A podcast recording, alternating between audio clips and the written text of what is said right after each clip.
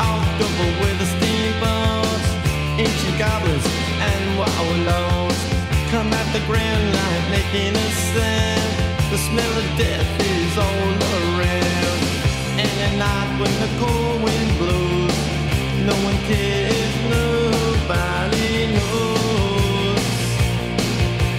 I don't wanna be buried in a Pet Sematary.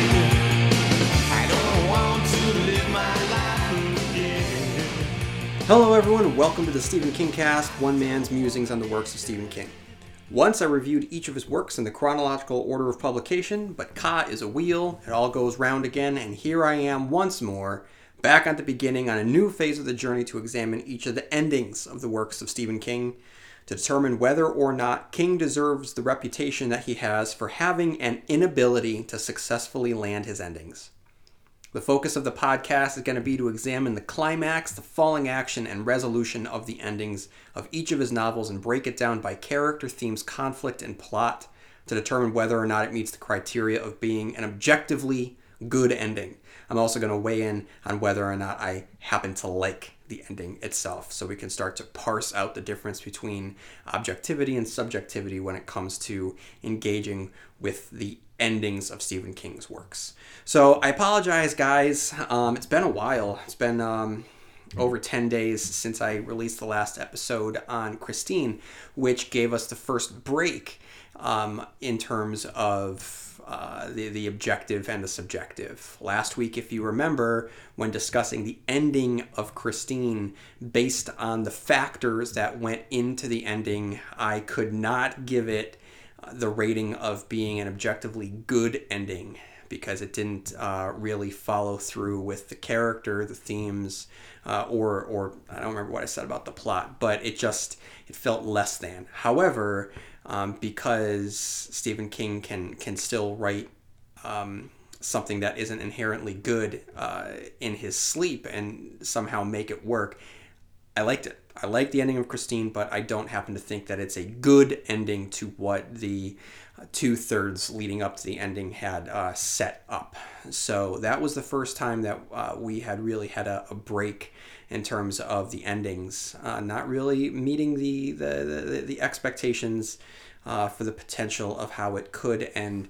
And so, I mean, I still think that despite that, what this podcast is proving so far is that, yes, Stephen King does have a reputation for not being able to conclude his stories satisfactorily, but if I'm analyzing this correctly and you agree with the analysis thus far, then so far I would say that Stephen King's works, at least up until the point of Christine, have been successful in his ability to land the endings. And today, we are digging in 6 feet deep to discuss the conclusion to Pet Sematary. Now, Pet Sematary is a story that I have discussed at length. I did a very, very deep dive, one that I think about a lot during my review of the book. I discussed the Mary Lambert adaptation. I reviewed the more recent adaptation that came out last year. And then just recently, I discussed Pet Sematary in a listener's email a few episodes back. So this is going to be a really interesting one to talk about in terms of endings, because Pet Sematary still, after all these years, after all these centuries, and after all the pages that Stephen King has ever published, it still manages to be one of the bleakest stories that he has ever written. And I say that with no criticism. It's just what it is. And we'll get to the ending to see if it manages to be both a objectively good and a subjectively good ending. Okay, so I'm not going to do any listener email today. I'm not going to read any iTunes reviews, but if you do have any time on your hands, please head on over to iTunes so you could leave a review and a rating, because that would help me out. When I first sat down to do this podcast 5 years ago, there weren't many Stephen King podcasts out there. But thankfully, the good news is there are a lot of Stephen King podcasts out there with more yet to come. And if you do like this podcast and you do recommend this podcast and you would like to continue to see this podcast towards the top of the iTunes search for people who do the Stephen King cast, then, you know, I don't ask for money. But just a couple minutes of your time to write a review would really help me out. And you can also follow me on Twitter and on Facebook and on Instagram. And feel free to write into StephenKingCast@yahoo.com to discuss all things Stephen King. But if you want to dive into one of the endings of Stephen King or what your thoughts are on how Stephen King, manages to... land his endings. If you have any opinions on it, just write into StephenKingCast@yahoo.com. And I did want to say that I will be reviewing If It Bleeds. I was kind of hoping by this point to sit down to start recording my thoughts on If It Bleeds, which is Stephen King's latest collection of short stories. But I haven't gotten it yet. I placed my order mid-April. It was supposed to come within a couple days, but then I saw online that I was not the only one. It said that then it was pushed back to May. According to Amazon, it is in my town, and it's been in my town since yesterday, 4:00 in the morning, but it hasn't been sent out, and it's due to arrive on Wednesday. And I say all this, like, I know it sounds like I'm kind of complaining, and maybe I am a little bit, but I shouldn't, because right now, anyone working in either the post office or UPS or Amazon definitely has their hands full. So my heart goes out to all you workers out there that are making our lives easier just sitting at home and not having to go out on stores. So I just want to let you know that I am planning on reviewing If It Bleeds, but I just have to wait for the book to show up. And I thought about, Kindle, but I want to hold it. I want to hold the book in my hands and crack it open. And at the end of this episode, I'm going to have some recommendations for people as well. One of the recommendations that I have this week is a book that you could order online. So wait till the end of the podcast for that. Okay, guys, so I'm going to read the Wikipedia summary for Pet Sematary so that I have a basis upon which I can build my analysis for the conclusion of the story itself. Louis Creed, a doctor from Chicago, is appointed director of the University of Maine's Campus Health Service. He moves to a large house near the small town of Ludlow with his wife Rachel, their two young children Ellie and Gage, and Ellie's cat Church. From the moment they arrive, the family runs into trouble. Ellie hurts her knee and Gage is stung by a bee. Their new neighbor, an elderly man named Judd Crandall, comes to help. He warns Louis and Rachel about the highway that runs past their house, which is frequented by speeding trucks. Judd and Louis quickly become close friends. Since Louis's father died when he was 3, he sees Judd as a surrogate father. A few weeks after the Creeds move in, Judd takes the family on a walk in the woods behind their home. A well-tended path leads to a pet cemetery, where the children of the town bury their deceased animals. The outing provokes a heated argument between Louis and Rachel the next day. Rachel disapproves of discussing death, and she worries about how Ellie may be affected by what she saw at the cemetery. It is explained later that Rachel was traumatized by the early death of her sister Zelda from spinal meningitis, an issue that is brought up several times in the flashbacks. Louis empathizes with his wife and blames her parents for her trauma, who left Rachel at home alone with her sister when she died. Louis himself has a traumatic experience during the first week of classes. Victor Pascal, a student who has been fatally injured in an automobile accident, addresses his dying words to Louis personally, even though the two men are strangers. On the night following Pascal's death, Louis experiences what he believes is a very vivid dream in which he meets Pascal, who leads him to the deadfall at the back of the cemetery and warns him not to go beyond there. Louis wakes up in bed the next morning, convinced it was in fact a dream, until he finds his feet in bedsheets covered with dried mud and pine needles. Nevertheless, Louis dismisses the dream as the product of the stress that he experienced during Pascal's death, coupled with his wife's lingering anxieties about the subject of death. On Halloween, Judd's wife Norma suffers a near-fatal heart attack but makes a quick recovery thanks to Louis's help. Judd is grateful and decides to repay Louis after Church is run over outside his home around Thanksgiving. Rachel and the kids are visiting Rachel's parents in Chicago, but Louis frets over breaking the bad news to Ellie. Sympathizing with Louis, Judd takes him to the cemetery, supposedly to bury Church, but instead of stopping there, Judd leads Louis further to the real cemetery, an ancient burial ground that was once used by the Mi'kmaq tribe. There, Louis buries the cat on Judd's instruction. The next afternoon, Church returns home. The usually vibrant and lively cat now acts ornery and, in Louis's words, a little dead. Church hunts for mice and birds, ripping them apart without eating them. He also smells so bad that Ellie no longer wants him in her room at night. Judd confirms that Church has been resurrected and that Judd himself once buried his dog there when he was younger. Louis, deeply disturbed, begins to wish that he hadn't buried Church there. Several months later, 2-year-old Gage is killed by a speeding truck. Overcome with despair, Louis considers bringing his son back to life with the help of the burial ground. Judd, guessing what Louis is planning, attempts to dissuade him by telling him the story of Timmy Baterman, the last person who was resurrected by the burial ground. Timmy Baterman was killed in action during World War II. Timmy's body was shipped back to the United States, and his father Bill buried Timmy in the burial ground. Timmy returned malevolent, terrorizing the people of the town with secrets that Judd asserts he had no earthly way of knowing. Timmy was stopped by his father, Bill, who killed Timmy and set their house on fire before shooting himself. Judd states that he believes that whatever came back was not Timmy but a demon that had possessed his corpse. He concludes that sometimes dead is better and states that the place has a power, its own evil purpose, and that may have caused Gage's death because Judd introduced Louis to it. Despite Judd's warning and his own reservations about the idea, Louis's grief and guilt spur him to carry out his plan. Louis exhumes Gage's body from his grave and inters him in the burial ground. Gage returns from the dead, entirely different from when he was alive. Now malicious in both his words and his actions, he finds one of Louis's scalpels and kills both Judd and Rachel.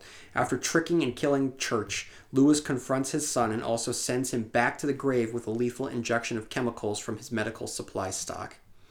After burning the Crandall house down, Louis returns to the burial ground with his wife's corpse, thinking that if he buries the body faster than he did Gage's, there will be a different result.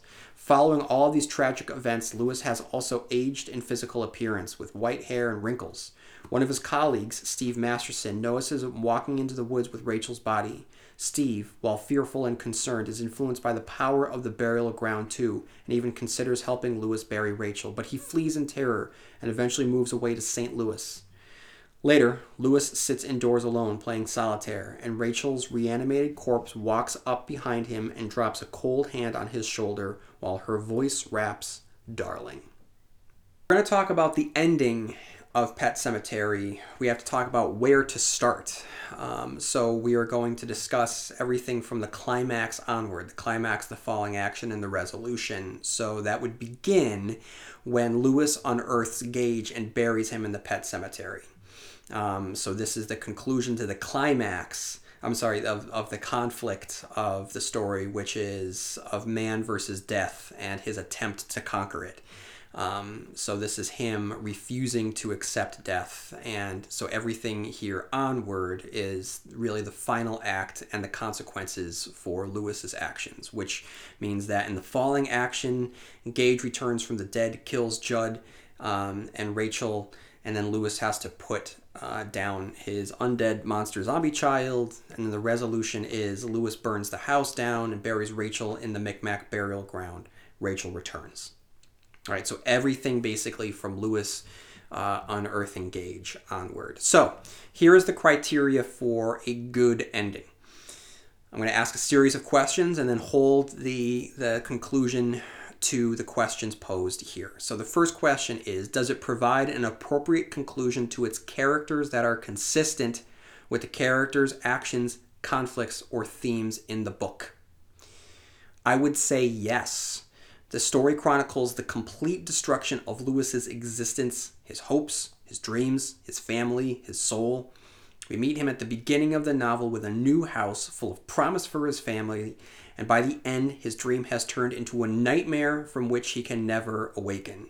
More importantly, King managed to capture his growing despair and madness, so that when the time comes for him to dig up Gage and bury him in the Mi'kmaq burial ground, while you don't agree with his actions, you understand why that the character is making the choice that he's making, right until the very end, when he repeats the same mistake with Rachel. You understand it.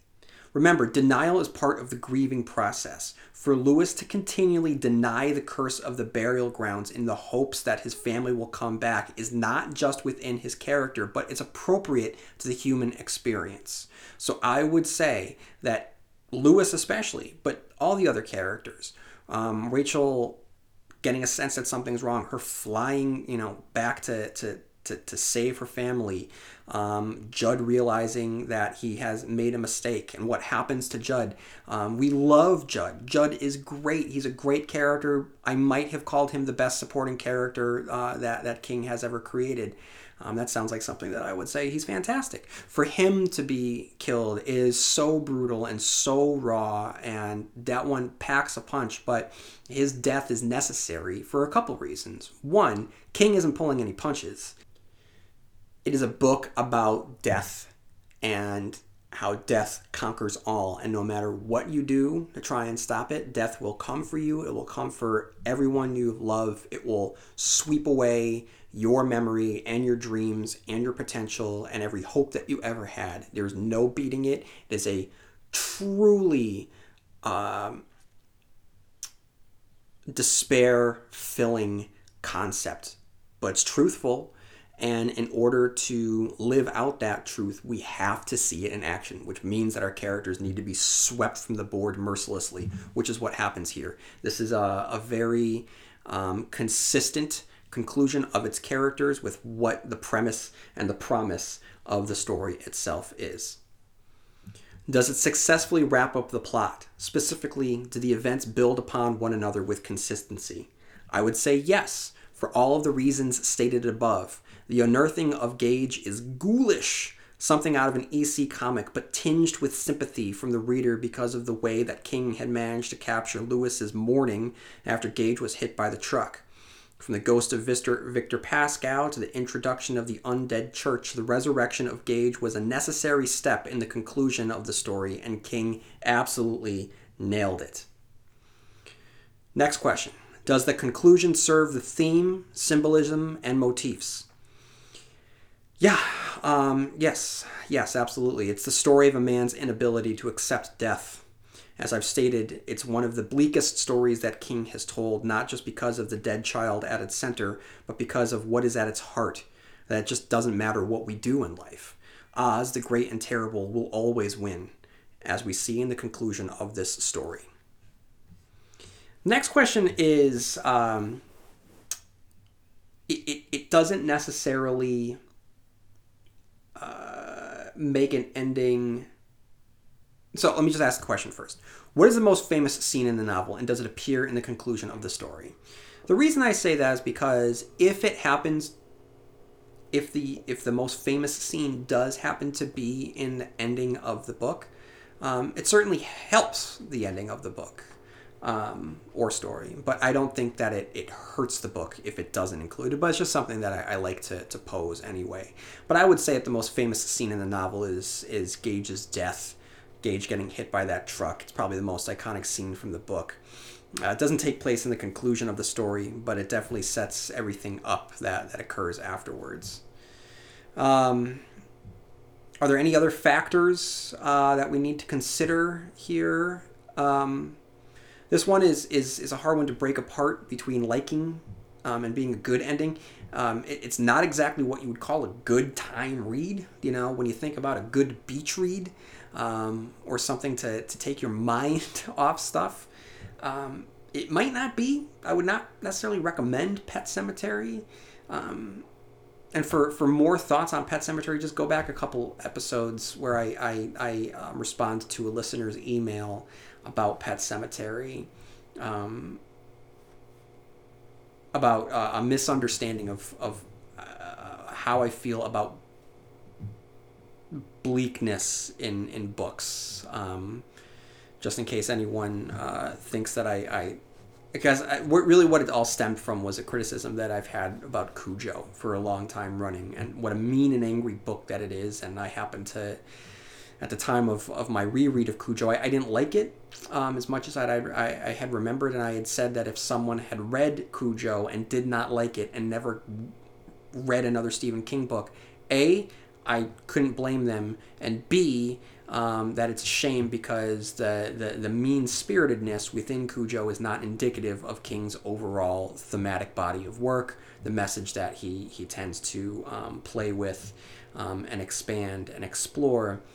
And I think that in me making a statement like that, there could be some misunderstanding about how deep the criticisms towards Cujo go, or how deep the criticisms towards books that don't tend to focus on the thematic exploration of quartet and community, and how once we band together and let others in our lives, that's when we're able to defeat the challenges, which is a very pro-humanistic, optimistic look that Stephen King happens to explore many times.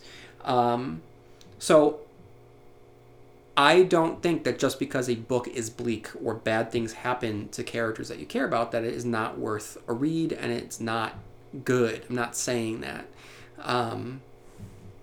But I think that it is worth exploring. And with Cujo itself, I felt that the particular ratio and the particular makeup of that book skewed a little bit too mean-spirited. And of course, that was famously written during an alcohol and cocaine-fueled binge that Stephen King doesn't even remember reading. Or writing, so there was definitely a lot. It is an angry story. It should be an angry story, but I just happen to feel it's a little bit too mean-spirited, whatever. But that's Cujo. I've talked about Cujo at length. The ending of Pet Sematary, all of Pet Sematary, is a brutal read. It's absolutely brutal. It's not a good hangout. It's wonderfully written. It forces you to go to places you don't want to think about. Anyone with a young child, obviously, who has never read Pet Sematary, you might not want to read it, or maybe it is the time to read it because you're that much closer to the sentiment and the feelings and the emotion within the book itself. But it's definitely something for you to enter at your own risk, so to speak. You know, I think that I had said that I was never going to reread Pet Sematary again after the last reread because it is such a heavy hang, and you know what, it is. You know, a cliche to say that once you have kids, things change, but it's certainly true. And that was the first time I had reread Pet Sematary. I had a child on the way, and, you know, reading about the death of potential and the death of love and the death of hope and the death of a child and the breaking of those bonds. It just, it's not a good hang. Which, again, it doesn't necessarily mean that it's quote-unquote bad. And so I'm just saying that with such a heavy and bleak and with a book full of so much despair, the questions that I'm about to ask now of whether or not it is good and whether or not I like it, that's a really weird question to be asking. Do I like it? And liking it is the subjective question that I'll get around to first. So the ending, so from the climax onward, is it one that I happen to like? The answer is yes. I do like it because it is ghoulish and King does go for it. And because I admire the precision and his fortitude in exploring this concept and how well he is able to execute it. And you are hooked. You are in a death lock with the page where you are forced to watch Louis completely obliterate his life and his soul.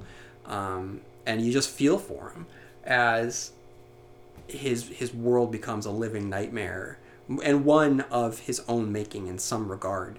But, you know, he doesn't deserve what happened to him. Or his family, it's awful to watch, but you can't turn away. And I appreciate what he did to make me care so much. It's an ending that I like, even if it's not like fun, obviously.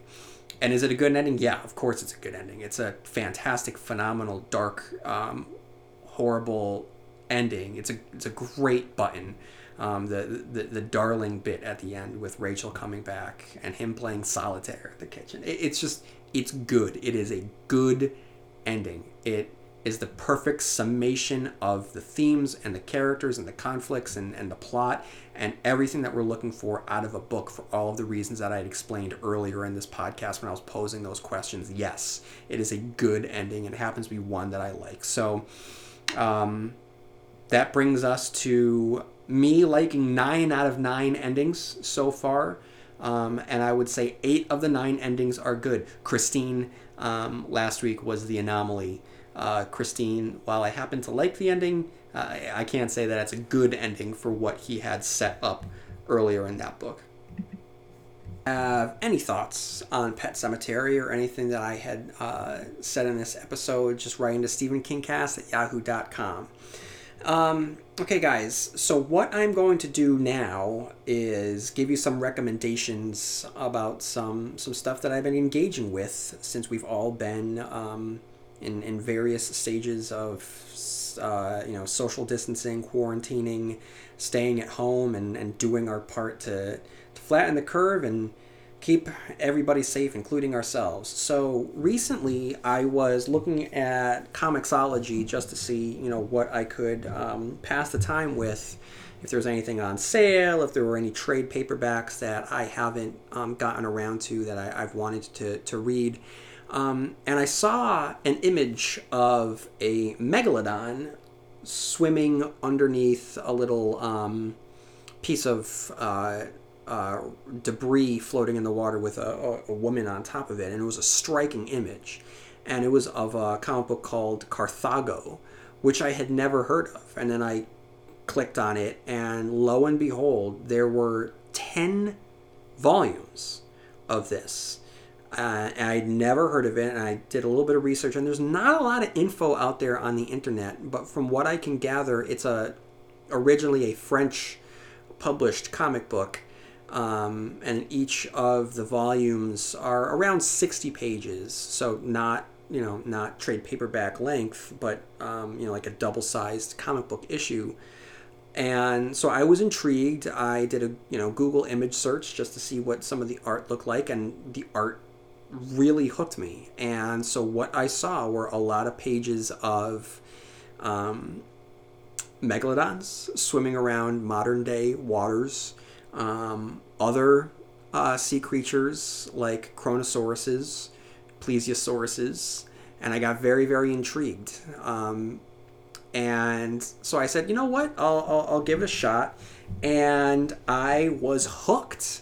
It basically is, I'm not going to give too much away, but it is a globe-trotting international adventure story taking place in the modern day that includes a number of researchers. It includes corporate espionage, and and it includes an over 100-year-old Carpathian billionaire adventurer who at one point had discovered the Yeti in the Himalayas, and there is a great flashback sequence to that. There is futuristic underwater technology built by this billionaire. He has an incredible underwater vehicle that he's able to get everybody around in. There is a girl with a mysterious link to the ocean and sea life. There are mysterious ruins that are discovered all throughout the bottom of the sea around the world. So the fact that megalodons are in it, that's really just the tip of the iceberg, so to speak, for what this particular story is. And it has, a clear beginning, middle, and an end.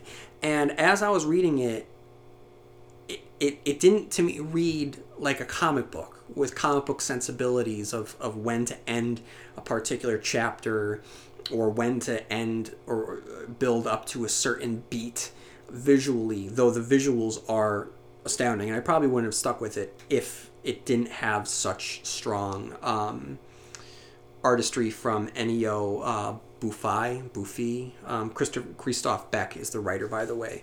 But it read more like a novel. It read more like something that, so I'm a big fan of Steve Alton's Meg books, which have gotten more and more outlandish in all the right ways, to the point where it now involves time travel. So this, it's not quite as crazy as that, but this is a big novel that really captures the mystery and the awe and the wonder of the oceans and undersea. And you know, I always want there to be undersea sea creatures and monsters and glimpses of prior civilizations. So if you are a fan of sea monsters and you're a fan of underwater exploration and you're a fan of like Atlantis ruins, and if you're a fan of kids that can breathe underwater, then this is definitely, and yetis, this is definitely the book for you. So Carthago by Christophe Bec and Neo Bouffi, you can order on comiXology and read it right there on your phone or your tablet. I strongly recommend it. It was a lot of fun. It just hit me in all the right ways. That's exactly what I was looking for. I've kind of been on an underwater kick lately. Oh, that was another recommendation I have is Underwater, the movie that was supposed to come out in 2017, but because of what's-his-face, T.J. Miller, they had to push it back. That's an enjoyable film. My wife and I just watched it on the couch one night. You know, it just knows exactly what it is. It treats underwater as deep space, and they're walking on the bottom of the ocean like they would be if on the surface of another planet. It is a tight, claustrophobic underwater thriller horror monster movie, and it's exactly what I wanted it to be. I also checked out Sea Fever, which I had heard a lot of good things about, and I felt it was okay. It was gross and it was gooey and it... was tense, but to me, it didn't, I kept expecting it to be more than it was. And maybe that was just me buying a little bit too much in the hype. I don't know. I think it's worth checking out. But it just wasn't what I had fully wanted it to be. Sea Fever, but check it out. Small, independent, Irish movie about shit that goes down on the coast, off the coast when they're stuck on a boat. Go for it, because it's definitely worth a watch. So those are some water-based horror and adventure stories that you guys can check out. Carthago, Underwater, Sea Fever. Sea Fever actually would be a good companion piece to The Bay, the Blumhouse movie from 10 years ago now? It's been a while. That's a good one. That's an icky, gory, gooey movie for you. I should probably check out The Bay again. Good for a time, during a contagion pandemic, I would say. All right. I recently had purchased Imaginary Friend by Stephen Chbosky, who famously had written The Perks of Being a Wallflower, a book that I had really enjoyed when it came out. Saw the movie, I thought the movie was fine, but the book was just one of those things that just, Chbosky did an amazing job at just capturing that feeling of being that age. And there's just some wonderful sequences that are truly able to... elicit the emotion that one feels during that time of being alive, and captures little moments that you forget as you get older, and how much those little moments meant when you were whatever age it was, 14, 15, 16. I remember one particular sequence of them just driving in a car, and how it was the most important thing in the world that has ever happened to the main character. And it's so truthful, and it's so honest, and it came from a writer who just, a word that I like to use a lot of time is authenticity. And there was so much authenticity in that book, in the writing, and you cared about the characters. So he wrote a horror story called Imaginary Friend, and I was very, very excited. So what I will say, without giving away too much, is I'm very curious and excited to see what he has in store next. Because one thing that is beyond a shadow of a doubt is this man knows how to write characters. And he knows how to write a story. I was thoroughly invested in the lives of the characters within this book. I cared about them. He does a very, very good job at painting the characters and the setting and the conflicts within. I will say, however, that the story itself seemed to get away from him. This is my own personal opinion. There weren't enough rules to the supernatural goings on.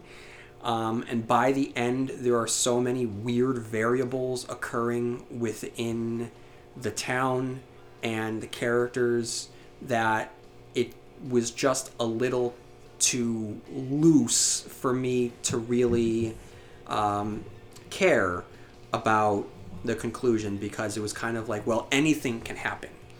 And that is not always the best thing. I obviously can't get into too much without spoiling anything, but despite the fact that I think that the second half of the book, not even the full-on conclusion, but the second half of the book, there's a steep decline in the quality of story for the reasons that I had just described. But even though the story itself kind of goes off the rails, it's still wonderfully written. And you care about the characters, even though everything that's occurring around the characters, in my opinion, is kind of ludicrous. But I would still check it out for the quality of the writing itself, and because I like to believe that he's someone that will be continuing his journey into speculative and horror fiction, because though I don't think it was the best book, like I said, I was very hooked, and I want to see what he has next. So if you haven't checked it out, it's worth checking out for no other reason than to just shoot me an email and let me know what your thoughts on Imaginary Friend are. Okay, guys, that's all I have this week. I hope that everyone is staying safe and staying sane. And I'll be back soon. It won't be as long as this past week was, but yeah. May you have long days and pleasant nights, and I'll see you here next week, where MON spells Stephen King Cast. I don't wanna be buried in a pet cemetery.